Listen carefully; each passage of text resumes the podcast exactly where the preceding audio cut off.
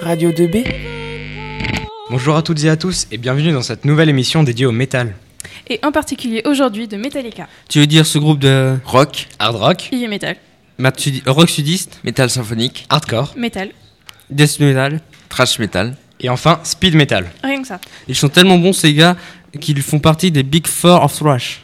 Tout à fait, les Big Four sont les quatre plus grands groupes de thrash metal. Avec Slayer,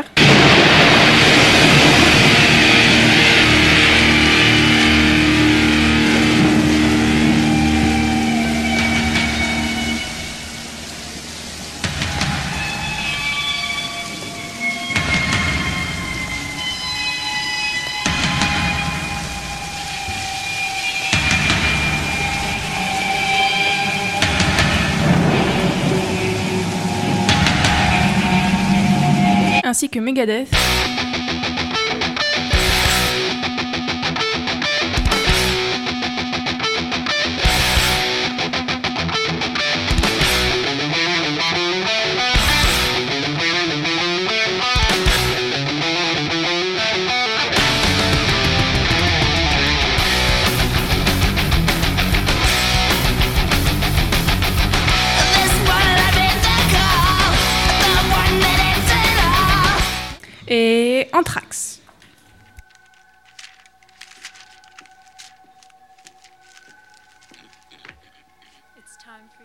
conversation, Mr. Brown.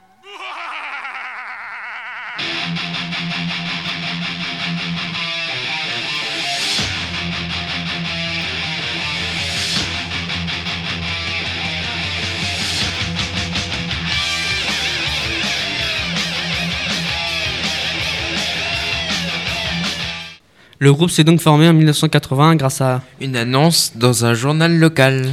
Oui, effectivement, c'est ainsi que se sont rencontrés les quatre compères, Lars Ulrich, le batteur, et James Hetfield, le super chanteur.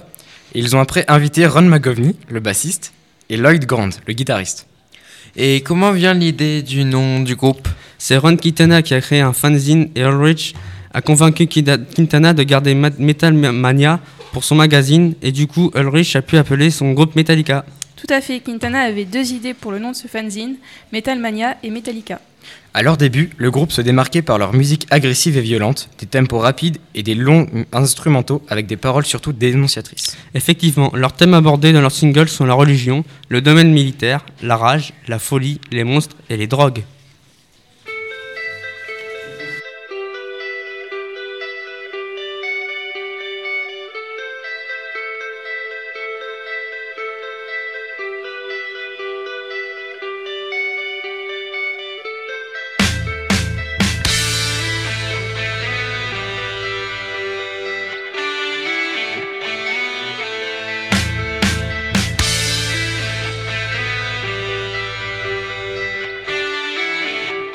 C'était The Days That Never Comes qui parle de la mort et en particulier à la fin de notre vie quand on attend de mourir.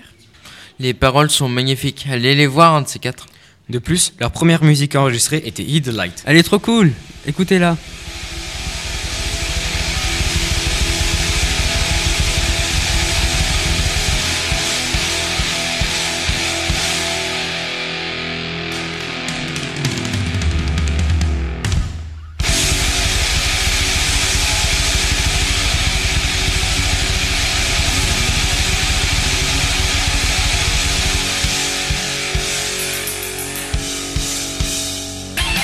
Oui, mais laisse-moi finir s'il te plaît. Je disais donc que c'était leur, premier mu- leur première musique et qu'elle est issue de l'ancien groupe du chanteur.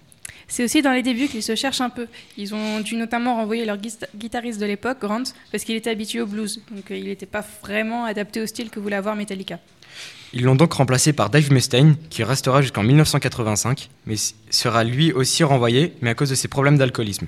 Il partira fonder Megadeth. Comme quoi, ça peut avoir du bon de se faire renvoyer.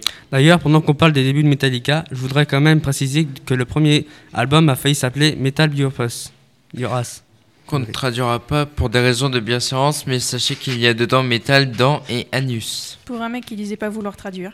Euh, passons, ce qui est rigolo avec Metallica, à part le nom de leur premier album et qui n'ont pas été très célèbres tout de suite, alors que maintenant c'est le groupe le plus vendeur de disques du monde. Ouais, au début, il, fa- il se faisait même traiter de punk et tout. Mais ça les a pas arrêtés, loin de là. Ils vont continuer les démos et même aller jusqu'à faire un autre concert, No Life Till Laser, dans lequel on peut écouter des musiques telles que Hit the Light, Seek and Destroy et Metal Militia. Et désolé, mais je suis beaucoup trop fan de Seek and Destroy pour pas la passer.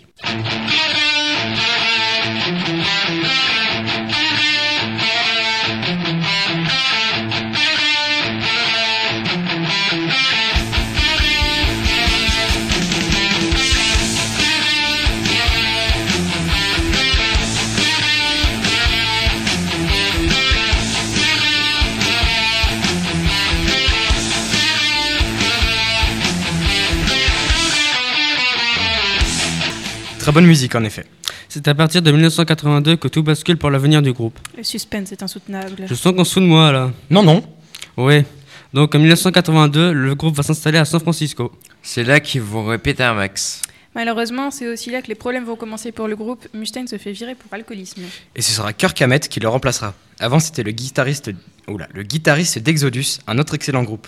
Et comme si ça ne, fus- si- comme- et si- et comme si ça ne suffisait pas, McCovney part est remplacé par Cliff Burton.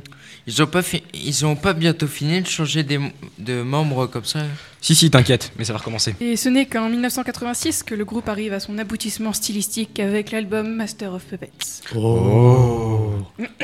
Oui, bon. Oui, pardon. Euh, en 1986, Cliff Burton meurt pendant une tournée en Suède. Le bus de Metallica glisse sur une plaque de verglas, causant ainsi un accident. Ils ont, dû, ils, ont donc dû, ils ont donc dû arrêter la tournée et, rem- et remplacer leur bassiste. Tu vois, Gab, ça reprend. En effet, c'est donc euh, Jason Newsted, l'ancien bassiste de Flotsam and Jets- Jetsam. Très bon bassiste puisqu'il arrive à reprendre rapidement les musiques du groupe.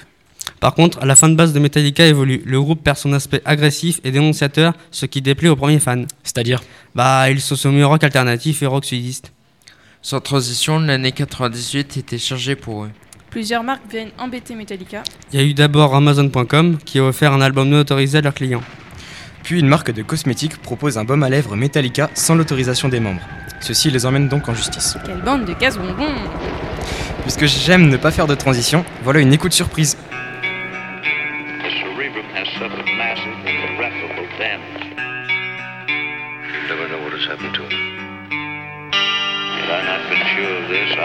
I have permitted him to live. Where? Father? What happened? I need help.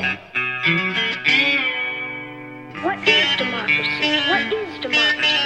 got something to do with young men killing each other. I think. When it comes my turn, will you want me to go? For democracy. C'était One. Merci Neil de cette intervention. Et pour continuer sur quelque chose de plus sérieux, 1999 est contrairement à 1998 une année de réussite pour le groupe. Effectivement, ils vont obtenir un quatrième Grammy pour leur chanson Better Than You. Et cela est une transition, n'est-ce pas Niels Pour écouter un extrait de Better Than You?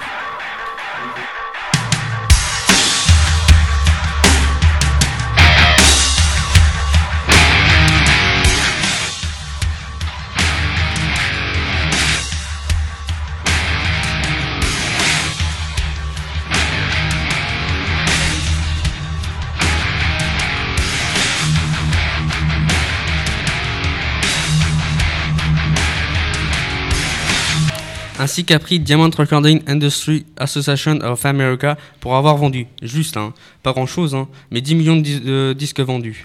Oh putain qu'à faire, c'est le troisième groupe le plus gros vendeur de disques aux USA, avec un total de 53 millions d'albums vendus juste aux USA. Ça, c'était c'était pour si vous étiez euh, toujours pas convaincu que Metallica c'est bien. Et après 14 ans de stabilité. Soit en 2000, pour ceux qui ne suivent pas. Le bassiste dénommé Newsted quitte le groupe pour aller chez Voivod. C'est un autre groupe de métal plus trash que Metallica.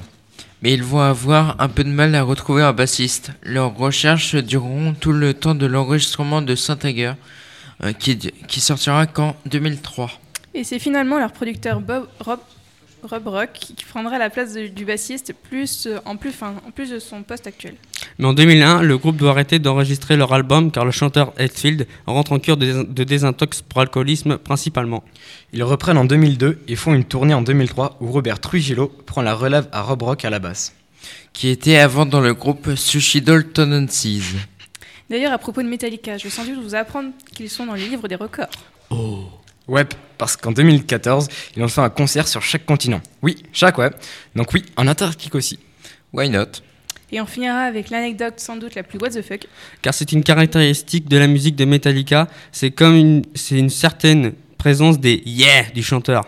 Au point que, mis, à bout, mis, oula, mis bout à bout, les yeah de toutes leurs chansons font plus de 3 minutes. Ah, quand même, bien merci pour toutes ces informations. C'en est fini pour cette émission spéciale Metallica. La prochaine portera sur les groupes peu connus du métal. À, bientôt, à bientôt sur Radio 2B. Merci de nous suivre. Salut Salut. Salut. Salut Radio 2B, la radio du lycée Rémi Bello et du collège Pierre Brossolette.